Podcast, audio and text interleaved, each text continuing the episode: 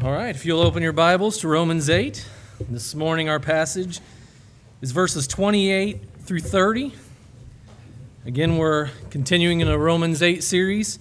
If you're using a scripture, uh, if you're using a Pew Bible, you can find the scripture on page 652. Again, we'll be ro- reading Romans 8, verses 28 through 30. And we know that all things work together for good to those who love God to those who are the called according to his purpose.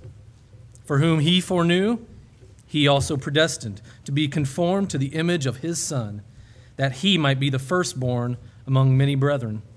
Moreover, whom he predestined, these he also called. Whom he called, these he also justified. And whom he justified, these he also glorified. Let's pray. Our gracious and, and sovereign Heavenly Father.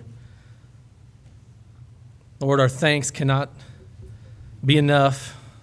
Lord, you have called us, you've chosen us.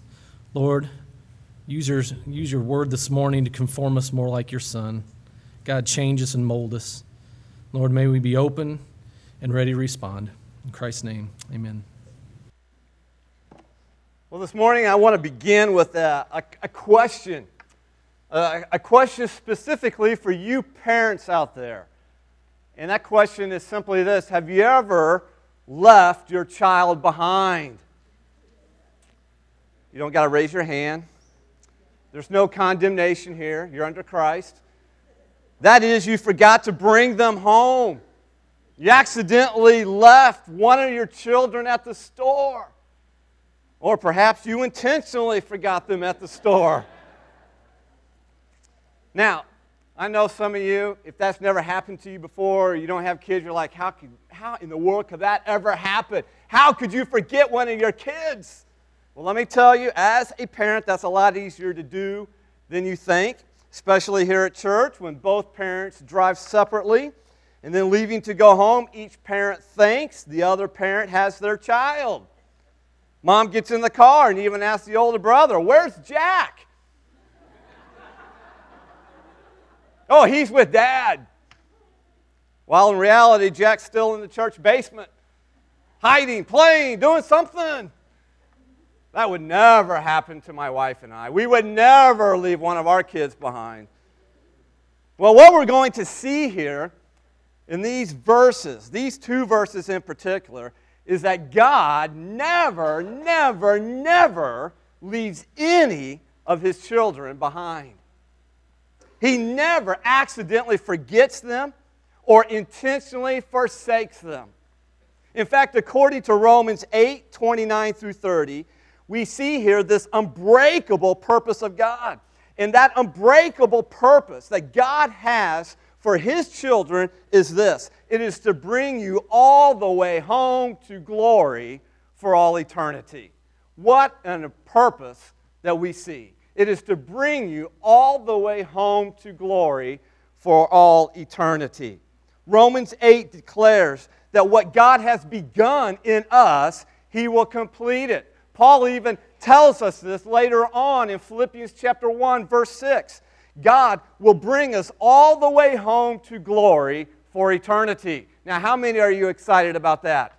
God will never leave me behind. He will never accidentally forget me. He will never intentionally forsake me. You don't ever have to worry about being left behind. You don't ever have to wonder if God's going to forget you or forsake you. You don't ever have to doubt God's sovereign purpose being completed in your life.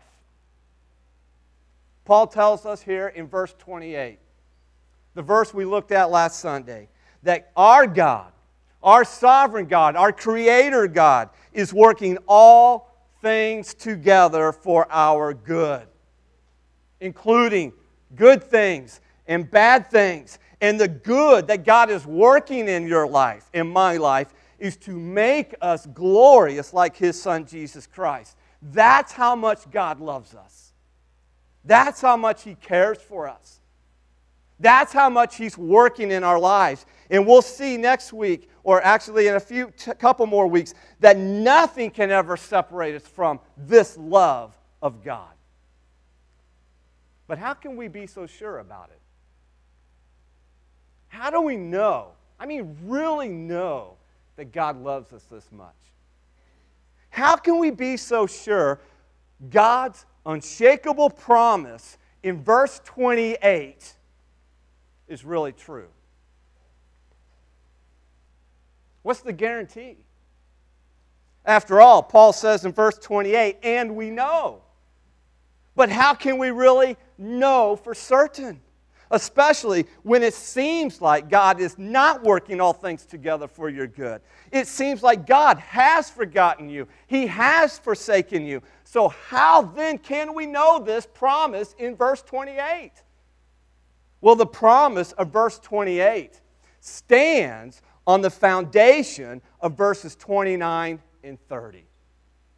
To say it another way, if verses 29 and 30 aren't true, then verse 28 isn't true either. In fact, if verses 29 through 30 aren't true, then we're in a whole lot of trouble in our lives we are in big trouble and there is absolutely no hope for us in the future. We may as well go home and just eat, drink, and be merry and live it up now and live for the moment if this isn't true. But verses 29 through 30 are true. That's what Paul wants us to know here. And he's telling us how true they are, how certain they are. God's promise in verse 28 and God's purpose for your life in verses 29 through 30 rests squarely on God's character.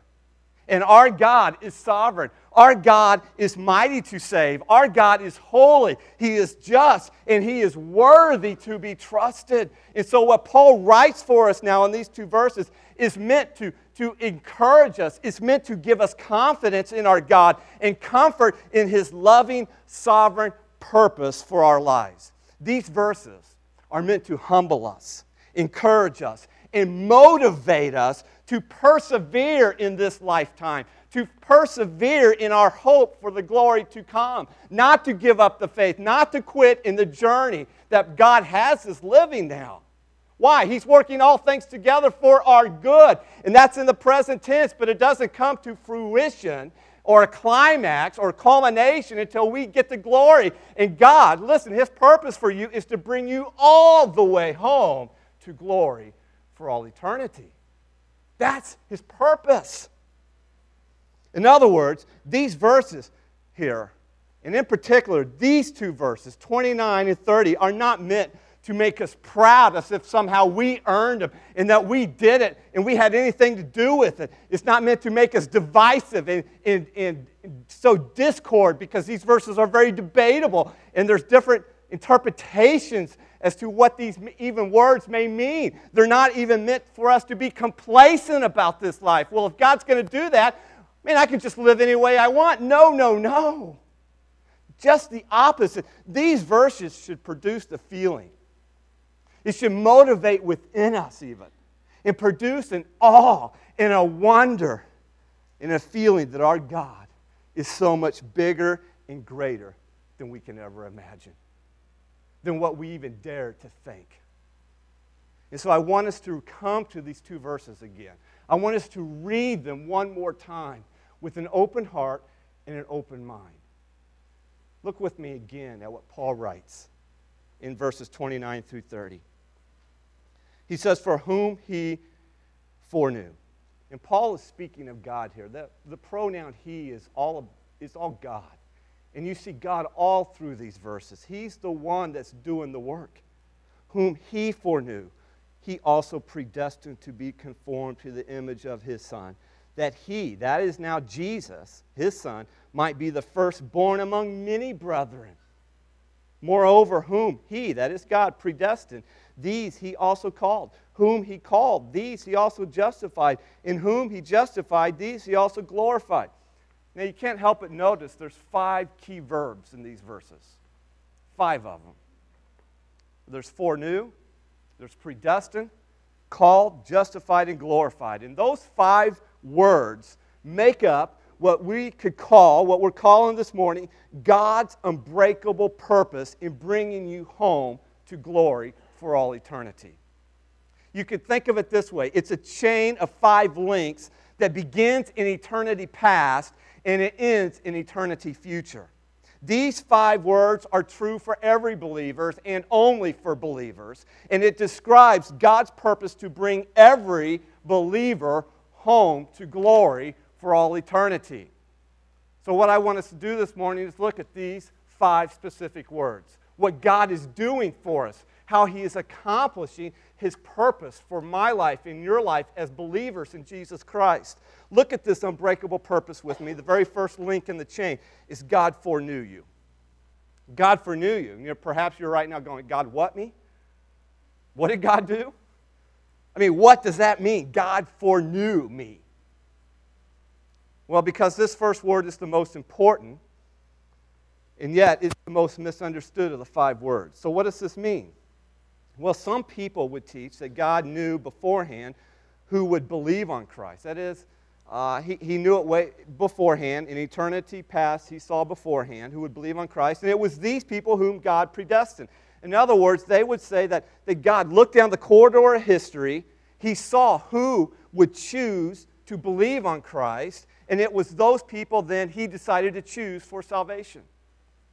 But I would throw out to you a couple of problems with that kind of thinking. And there are good people that think that way good theologians, Bible scholars, whatever. But I, here's, here's a couple of thoughts about that. Such foreknowledge is man centered, such foreknowledge is works based. And here's why I say that it makes God's eternal purpose depend on the fickle will of sinful people. Because if God only predestines what he knows that we will actually do in the future, then salvation is based on what? Man's choice is based on our work of choosing Christ, not on God's work for us in Christ. I would also suggest that in the context of all of God's Word, such foreknowledge is not consistent with other teaching in the Bible. I don't have time to go into all that, but let me just say it this way it, it goes against God's Word that shows, apart from God, graciously and miraculously intervening into our lives, no one seeks Him. No one chooses God on their own. We saw that already here in Romans 8. We looked at the, the mind of the flesh and how that mind thinks and operates and is hostile to God. We can't even please God. We're at enmity with God. We're at war with God. Paul tells us in, earlier in Romans chapter 3 no one is righteous. There's no good thing in me. So, apart from God intervening in my life, I would never choose Him. Why? Because, as Paul tells us in Ephesians chapter 2, we are what spiritually? We're dead in our trespasses and sins. That's my spiritual condition from the moment of birth. I am born that way. So I would suggest that Paul cannot mean that here in the context of Romans 8. Paul cannot mean that God's foreknowledge is merely or only foresight. Why? Because in eternity past, let me tell you, God foresaw every human being who would exist throughout history. But not everyone is conformed to be like Christ, are they? We know that. And not everybody goes to heaven when they die. We know that as well. So God's foreknowledge has to be more than just mere foresight or awareness of what people will do or not do. So, what then does it mean that God foreknew us? Well, look here in your notes. You can think of it this way it begins with knowing, equals loving. Ultimately, it ends in choosing. Foreknowledge means to choose unconditionally and to know intimately beforehand. What Paul is telling us here with this word is that in eternity past, God chose you unconditionally. Hallelujah! And the cool thing is, God didn't choose you the way a computer chooses you or the way you get chosen for a mass mailing catalog. No, no, no. God chose you by knowing you and setting His love on you, setting His heart on you. In other words, God made the first move toward you. He foreknew you, He set His love on you in advance. God could see that you would never love him first. But your hard heart, my hard, rebellious, prideful, sinful heart, didn't stop God. God started loving me and you a long time ago, before we even knew it. In fact, this word know here, at the end of for, knowledge, for, new, take the word know. That word know, in the context of all of God's word, and especially in the Old Testament, has the idea of knowing intimately. It means to know with affection or to know in a loving way. For example, in Genesis chapter 4, verse 1, it says that Adam knew Eve. Now, that doesn't mean that he merely knew who she was by name or knew of her. After all, she was the only woman on earth, so of course Adam knew who she was. How could you miss her? She's the only other human being. No, it means Adam knew Eve in what way? Intimately, affectionately, personally, in a loving way. God says to his people later on in one of the minor prophets, Amos chapter 3, verse 2, You only have I known out of all the nations or families of the earth. Does that mean God doesn't know who all the other nations are on the earth? Well, of course not. This is God speaking. God knows the names of all the peoples on the earth, of all peoples, of all nations. It means God knows his people, specifically in Amos, talking about the children of Israel. He knows them intimately and affectionately and personally in a way he does not know the other nations. That's why the NIV translates the same verse in Amos 3 2 as, You only have I not knew, but now have I chosen of all the families on the earth. So, in this context, to know is to love and to choose. And so, here in Romans 8, Paul is using this kind of biblical language to describe God's devoted attention to us and his loving choice of us. And it's interesting, you probably fi- figured it out by now or saw Paul adds the prefix to the word know. And what is that prefix? For. And the reason he does that is to signal that God knew us and chose us before we ever knew him or chose him. In fact, God set his love on us before time began. You go to Ephesians chapter 1, verse 4. What does Paul tell us? God chose us in Christ before what? The foundation of the world or the creation of the world. We're talking about something that God did in eternity past, before time began, before your life began. How amazing is our God? How awesome is He? Here's the point that I want you to take away with on this God initiated your relationship with Him. God made the first move toward you. He did not wait for you to show any interest in Him, for we would not nor could not. As one pastor writes, God was not just stuck with us, He chose us.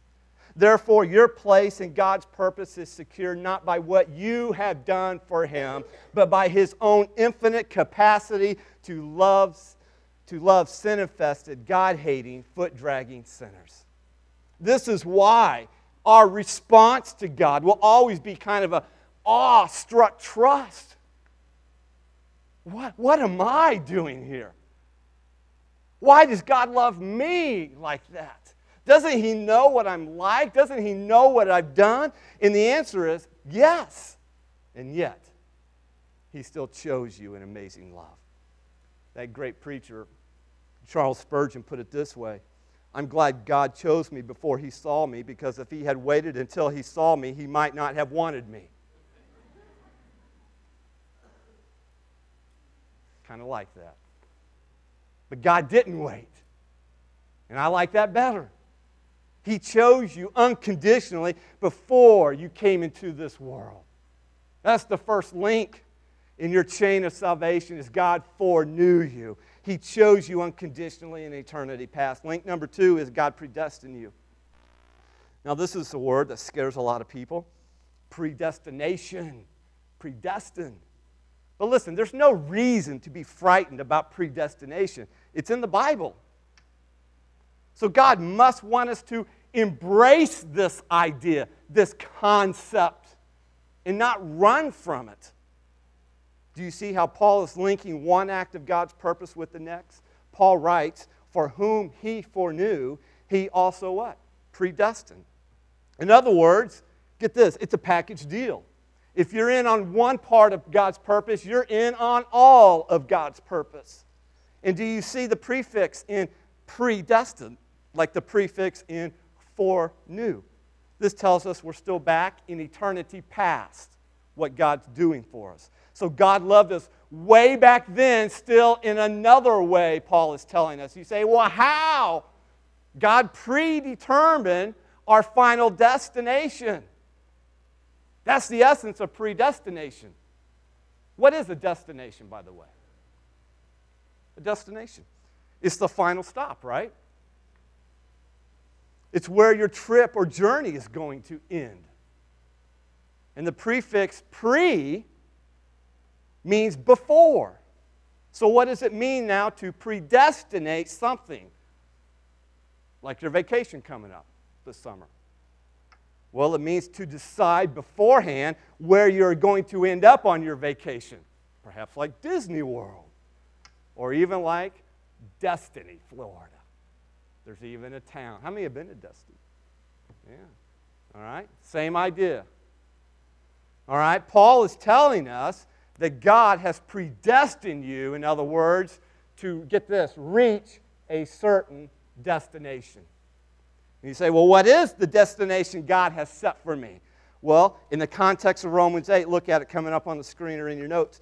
Predestination is God's sovereign determination before the foundation of the world to conform you to be like his son, Jesus Christ. Now, just think about, stand back for a moment, and just think about what God is doing for you here. When God chose us, he also decided for us how it'll all turn out. That we will be with Christ, like Christ, to the glory of Christ forever. And Jesus will not be ashamed to be our brother. He'll be the first among many of us in glory who are like Christ and with Christ to the glory of Christ. Man, that's how much God loved us. God redefined or redirected our destiny as one with the glorious destiny of His own Son. That is amazing.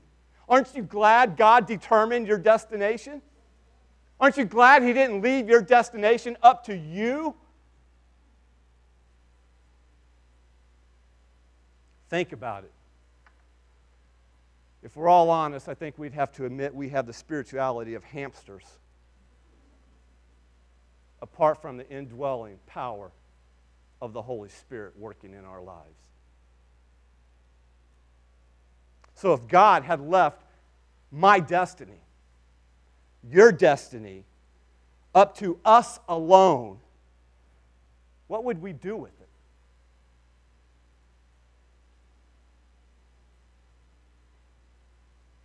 For a glimpse of that, you only got to do is just take a look at humanity throughout history. Just look at us today. Look at the way we live today.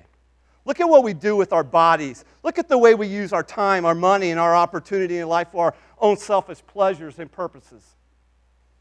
No wonder the Bible tells us, left to ourselves and left in our sins, our destiny is what? What is our destiny?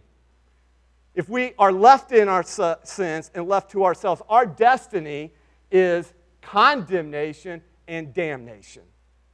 That's the destiny we have chosen for ourselves because of our sinfulness. So I, for one, am thankful God did not leave my destiny up to me. But God, in His grace, not only saw us thrashing about in the misery of our sins, and He set His love on us, but He also resolved I will not leave them there as they are. I will put honor upon them. I will conform them to the image of my own Son. And I will bring them all the way home to glory with my Son. And so I'm very thankful that God sovereignly determined my destination to make me like Christ, beginning now in this lifetime, and to bring me all the way home to glory with Christ. Oh, I am so thankful for that. The third link in your chain of salvation is God called you. God called you. Paul writes in verse 30, Moreover, whom he predestined, these he also called. Now, you may notice here with this word, there's no prefix attached to this verb because Paul is now describing our actual experience of things in the here and now. His sweep of thought moves from the heart of God in eternity past to the action of God in our present lives. And so when God calls us through the gospel of Jesus Christ, as it's proclaimed, we respond by choosing to accept Christ by faith. In fact, get a load of this God even gives you the faith to respond. And so, if you have put your faith and trust in Jesus Christ, I, I, know sometimes it may have felt as though you were reaching out to find God. You were searching for Him and you found Him. But Paul, what he's doing here with this word, he's going beneath that and he sees beyond our choice to respond. And he's explaining what lay beneath our heart cry for Jesus. And that is God was calling you. That's why this call, in fact, in the Bible, this what sometimes is referred to as two types of call in the Bible, and that's why this call is referred to as the effectual call of God. And here's what I mean by that word. This is all this word means. Is that when God calls, it's effective. That's pretty simple, right? When God's calling, it's effective in doing what? In moving our hearts to respond in faith to the gospel. This call, in other words, the call of God, the effectual call, it always accomplishes its purpose of opening our blind eyes, opening our hearts to see our need for Jesus Christ as our Savior and Lord. Now, this call is somewhat different than the, what is referred to, the other call, the general call of the gospel that goes out to all the world, all of humanity. This is the, the universal invitation. And it's seen in verses like Matthew chapter 11, verse 28, when Jesus says, Come to me, all who are weary and heavy laden, and I will give you rest. Or when Jesus says in Mark chapter 1, verse 15, the time is fulfilled and the kingdom of God is at hand. Repent and believe in the gospel. Man, he's saying that to all the world. Or when Jesus says in John 3 16, For God so loved the world that he gave his only begotten Son, that whoever believes in him should not perish but have everlasting life. That is the general call of God to everybody, and it may be accepted or rejected. And we, we see that all the time. But here in Romans 8, Paul's talking about not the general call. He is referring to the effectual call of God on those that he foreknew and that he predestined. In other words, you could think of it this way it's the saving call of God, whereby the Holy Spirit woos you and wins you and draws you to Jesus. It's the effectual call that opens your heart to Jesus and gives you the ability to respond in faith to Jesus Christ.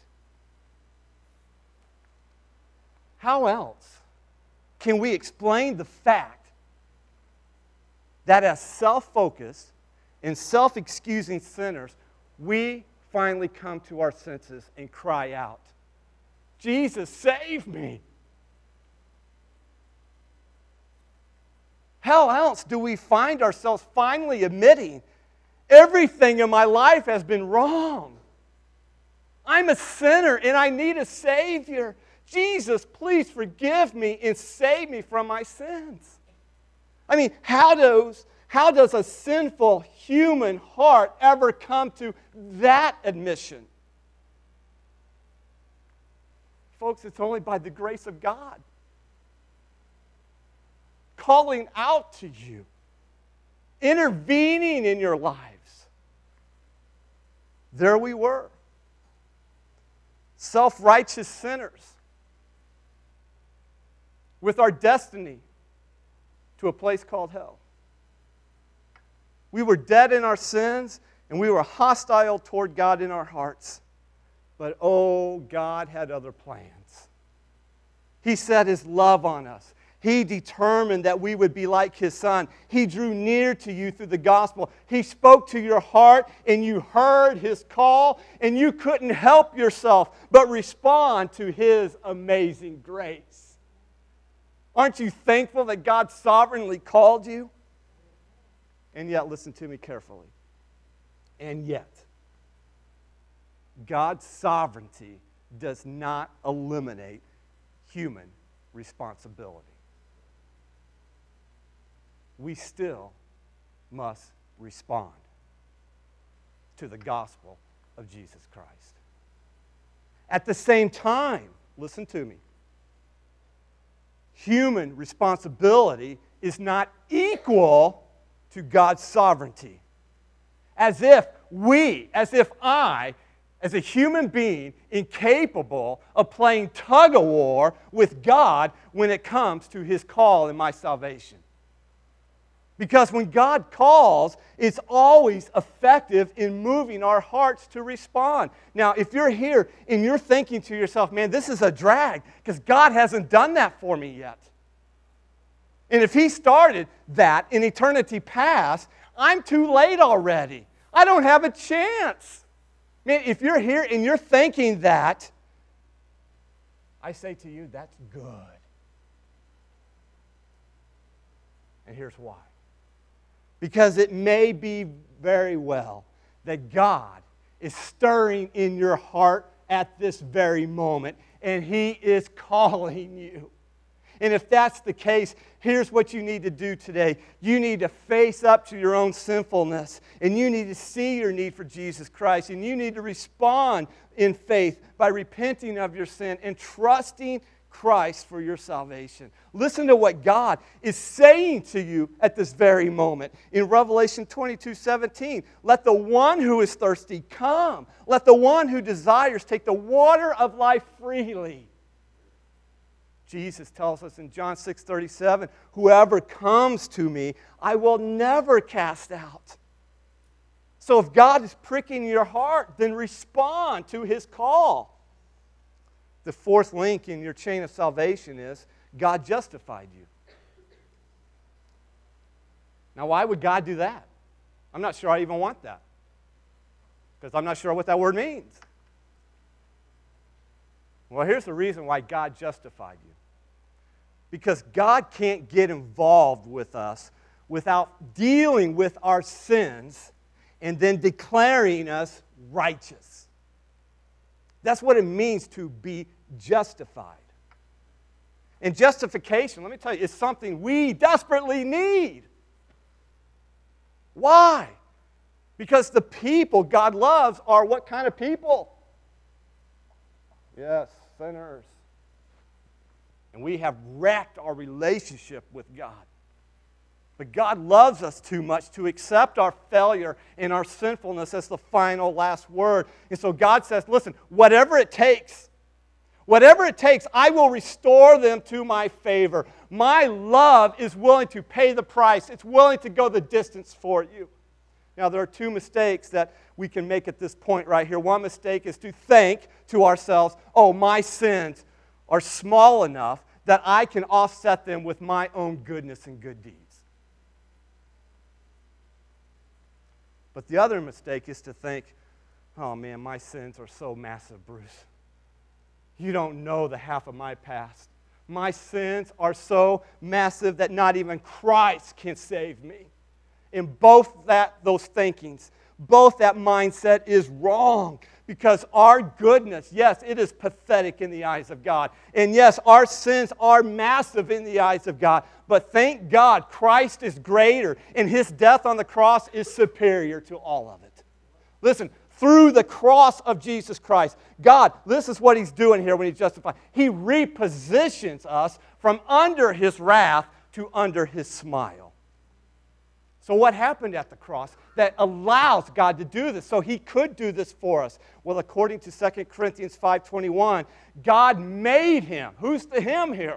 His own Son, Jesus Christ. God made Him who knew no sin to be sin on our behalf. Why? So that we might become the righteousness of God in him. In other words, here's what Paul's telling us Jesus took your place on the cross.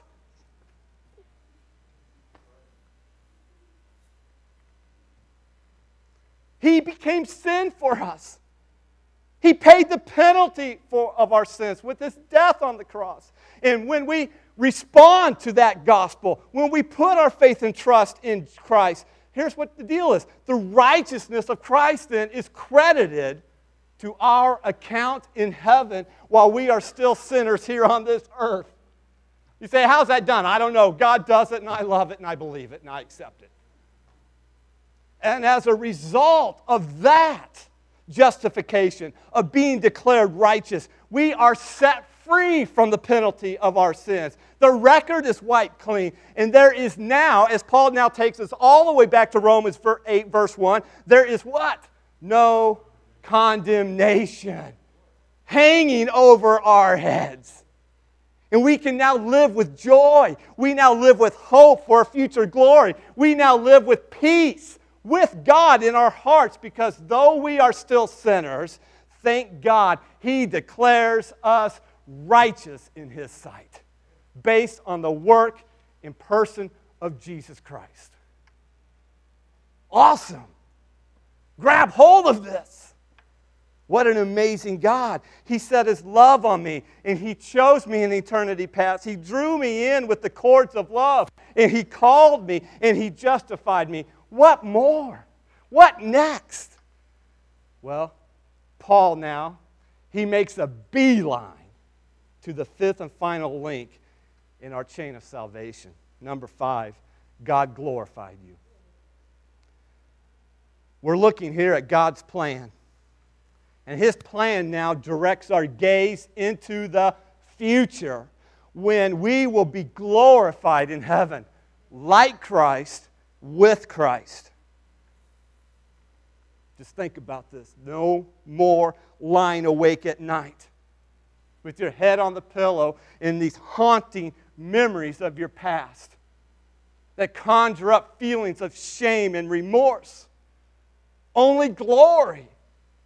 In that instant, when we fly from this world into God's presence, the blood of Jesus will rinse us completely clean, and He will perfect us with the glory of His Son. Realize Jesus did not die to make you good. Oh, no, no. He died to make us glorious like Himself. You know what? When you really think about it, we have never experienced one nanosecond of sinless freedom, have we? But we will in heaven forever. And Paul is so confident about this. He is so confident that God will do this. He even puts this verb in what tense? The past tense. He says glorified, not will glorify. In other words, Paul moves with one giant step from our justification all the way through the groanings and sufferings of this life to our glorification in heaven. Blow me over. Five amazing words.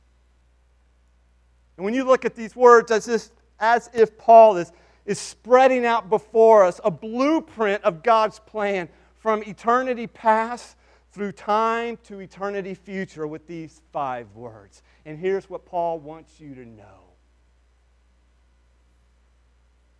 These five links in God's chain of salvation are unbreakable.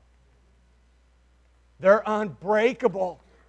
Look at the structure and logic of Paul's grammar here with me. The objects of these verbs, foreknew, predestined, called, and glorified, are all the same people. And God alone is the subject of all these verbs. Now, if you're not an English professor, English buff, here's what that means it means no one falls through the cracks along the way home. Why? because God is the one accomplishing it all. He's the one bringing us all the way home to glory for all eternity. Our salvation, in other words, is the work of God from beginning to end. It rests on God and not us. Therefore, we are eternally secure in our God. As one theologian writes, not one link in the chain of actual redemption is of our forging, or the whole would indeed be fragile. So thank God. Praise God. Salvation is of the Lord and not us. So live with confidence in the unbreakable purpose of God. The purpose of God is that certain. The cross of Jesus is that powerful, and the love of God is that persistent, and that is the bedrock we stand on. So trust Him with your life.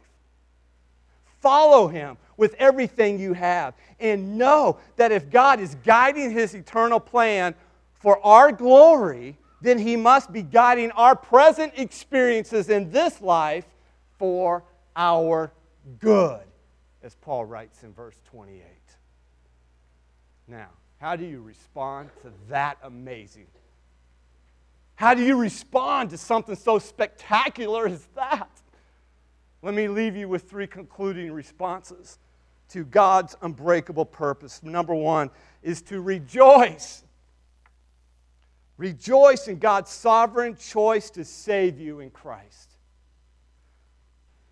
I love what the psalmist writes in Psalm 65 4 here. Blessed is the one, God, you chose and bring near to dwell in your courts. We shall be satisfied with the goodness of your house, the holiness of your temple.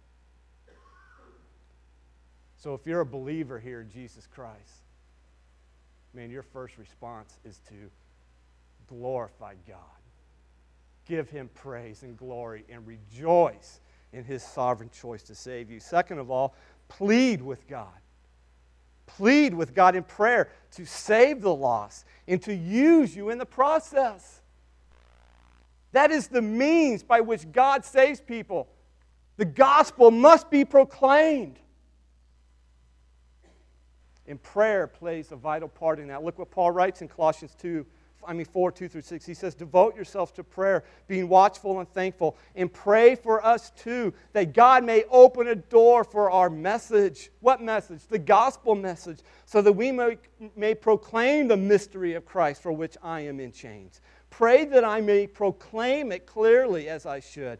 Be wise in the way you act toward outsiders. In other words, unbelievers. Make the most of every opportunity let your conversation be always full of grace, seasoned with salt, so that you may know how to answer everyone. And Paul later on, he tells us in 1 Timothy 2 3 through 6, this is good. What is good? And it pleases God our Savior. Notice what he writes, who wants all people to be saved and come to a knowledge of the truth. And what truth is he talking about? For there is one God and one mediator between God and mankind, the man Christ Jesus who gave himself as a ransom for people. So plead with God in prayer to save the lost and to use you in the process. And then, number three, trust Jesus Christ as your Savior and Lord today. Maybe you're here thinking, man, I'm not in on this, but I want in on this. Listen, if God is inviting you to come in, God is ready to make all this yours forever no matter what you've done, because God loves sinners. And here's how you can get inside the love of God. You just got to empty your heart, empty your hands of all your self righteousness and what you think you have coming to you. And with a repentant heart, trust Christ to forgive you and save you. And here's what God will do for you. John 1:12 says, "But to all who did receive him, who believed in his name, he gave the right to become the children of God." And what is God's purpose for his children? His unbreakable purpose is to bring you all the way home to glory for all eternity. And the call goes out to you to respond to that. In fact, I want to close with a video, a video that we saw at a pastor's conference just this last week. It's a video about what the gospel can do for you. Take a look at it the first, uh, first day of my philosophy class. I noticed him because he stuck out. Um, he was asking very sincere and personal questions, and immediately I knew that he was looking for something more um, than just learning. Um, he was actually searching for truth. I had been reading books like Plato's Republic and um, Marcus Aurelius' Meditations. I was like bent on this pursuit of what's what's the good, what's the highest good in life. And I thought that if I could know what the highest good is, then I could live a great life based on that. He was just freakishly smart. I never met anyone else my age who was so well read in philosophy and so difficult to disentangle. Um, it almost felt sometimes that he was so smart that a lot of the philosophy was becoming a stumbling block. So I asked him if he wanted to read the Bible with me, and he said sure. So we started reading through the Gospel of John together. I'm just going through and thinking about what the Bible says about Jesus, what it says about God, what it means to be Christian, and how one can be saved. And one weekend, he came along with us to a retreat with uh, with a Christian group of students. I, I thought it was a little weird, um, but I um, the main reason I, I wanted to go on this retreat was to skiing because they were offering skiing that Saturday, and I was like, yeah, I want to ski. The passage that was preached that night was from Hosea, and the way it was presented was that, you know, God has given so much. God has bought us back. He has purchased us back when we didn't deserve it. I was just struck by how clear they were making the gospel presentation. Not only was it impacting me, but I could tell from looking at Billy that it was impacting him. Hearing that talk about his like scandalous love, it just broke my heart. That was that was an amazing love. Like that was the kind of love that I was trying to live up to and which I couldn't do. I, there was no way I could ever do it. You know, he loved me.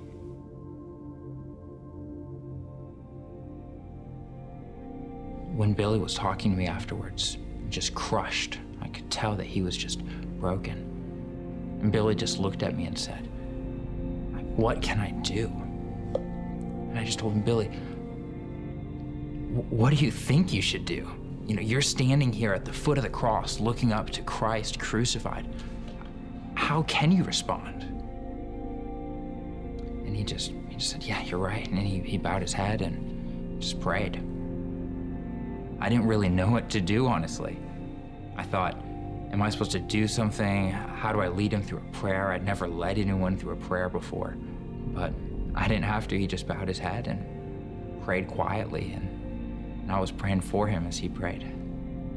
What I realized after that conference is, you know, the most important thing is not what you know, but rather what you love in life and what you're, what you, what you're serving in your life and who you're serving in life. And uh, and at that moment, you know, because of Christ's great love for me, I loved Jesus and I wanted to serve Him.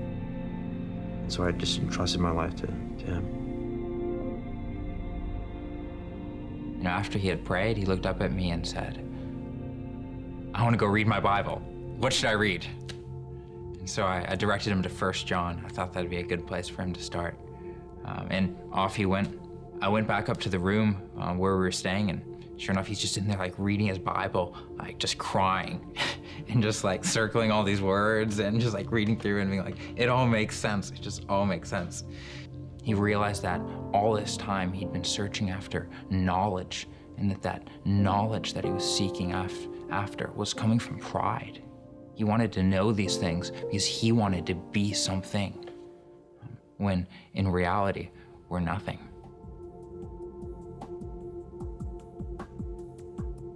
My name is Billy. I'm a Christian today because someone brought the gospel to me. Be unashamed.